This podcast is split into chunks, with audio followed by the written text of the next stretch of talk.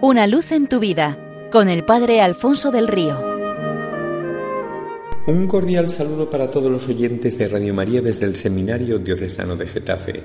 Cuentan que en la antigüedad un rey poseyó un rosal que era la planta más valiosa del mundo. Una antigua profecía decía que cuando floreciese daría a su dueño el don de la eterna juventud. Por eso cada mañana el rey se acercaba hasta él y se inclinaba buscando con ansiedad la aparición de un pequeño capullo, pero nunca sucedía tal cosa. Estando así las cosas, cada primavera el rey cambiaba de jardinero, el cesado era llevado a prisión, y en su lugar se contrataba otro que como no lograba, igual que su antecesor, hacerlo florecer, acababa sus días de la misma manera, entre cuatro paredes oscuras y húmedas hasta el final de su vida. Veinte primaveras, veinte jardineros. El número veintiuno era un joven de aspecto calmado y orgulloso, se le permitió intentarlo también. Este recorrió la rosaleda, se, detuvo junto al precioso rosal, le habló en voz baja por largo tiempo, removió la tierra en torno a su tronco, la regó y se instaló a su lado con un saco de dormir y allí permaneció día y noche protegiéndolo del viento, del granizo, del frío, de insectos, de pájaros, de toda posible amenaza, rodeándolo de cuidados y de ternura. Acariciaba sus hojas, les hablaba, eh, labraba el en torno a sus raíces lo abonaba, vivía en una palabra para él.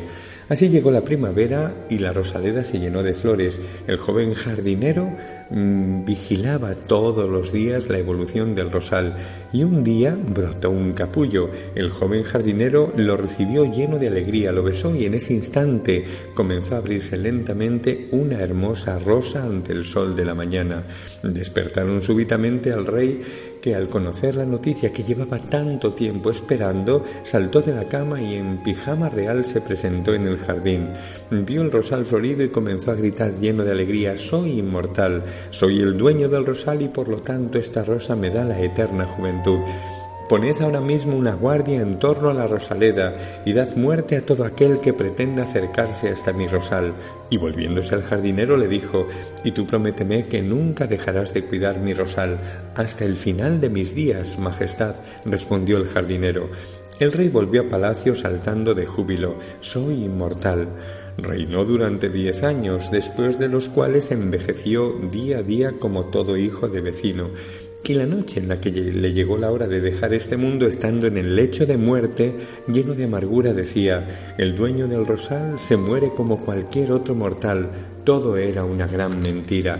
No, Majestad, le respondió el jardinero, que estaba tan joven como diez años antes. Eh, vuestra Majestad no ha sido nunca el dueño del rosal. El dueño es aquel que vela cada día y cada noche a su lado, eh, que le ha amado y le ha mimado, que le ha prodigado mil cuidados, que se ha dejado la vida para protegerlo. De ese es el rosal y por lo tanto la eterna juventud que trae. Tras ello cerró los ojos del rey, besó su mano inerte y descarnada y salió al jardín para poder saludar las estrellas una a una. Buenas noches, Casiopea, buenas noches, Polar, buenas noches, Osa Mayor. Y lo hacía así porque tenía todo el tiempo del mundo. La vida inmortal es para aquel que vela, para aquel que está atento a hacer con esmero lo que el Señor le ha encomendado para que encuentre en esto su felicidad y el sentido de su vida y ponga en esto, en la tarea encomendada y en aquel que ha hecho la encomienda, todo el corazón.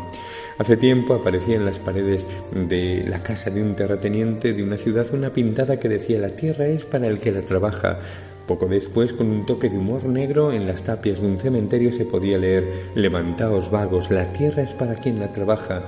Y nosotros podemos hacer una tercera versión al hilo del Evangelio. El mundo es para quien lo ama y se entrega a él. Esta es la tarea que el dueño nos ha encomendado. Entreguémonos a ella con pasión y llevémosla al día, porque no sabemos cuándo vendrá a pedirnos cuenta. Seamos así de Cristo, sola y totalmente de Cristo y para siempre del Señor. Feliz verano. Una luz en tu vida con el Padre Alfonso del Río.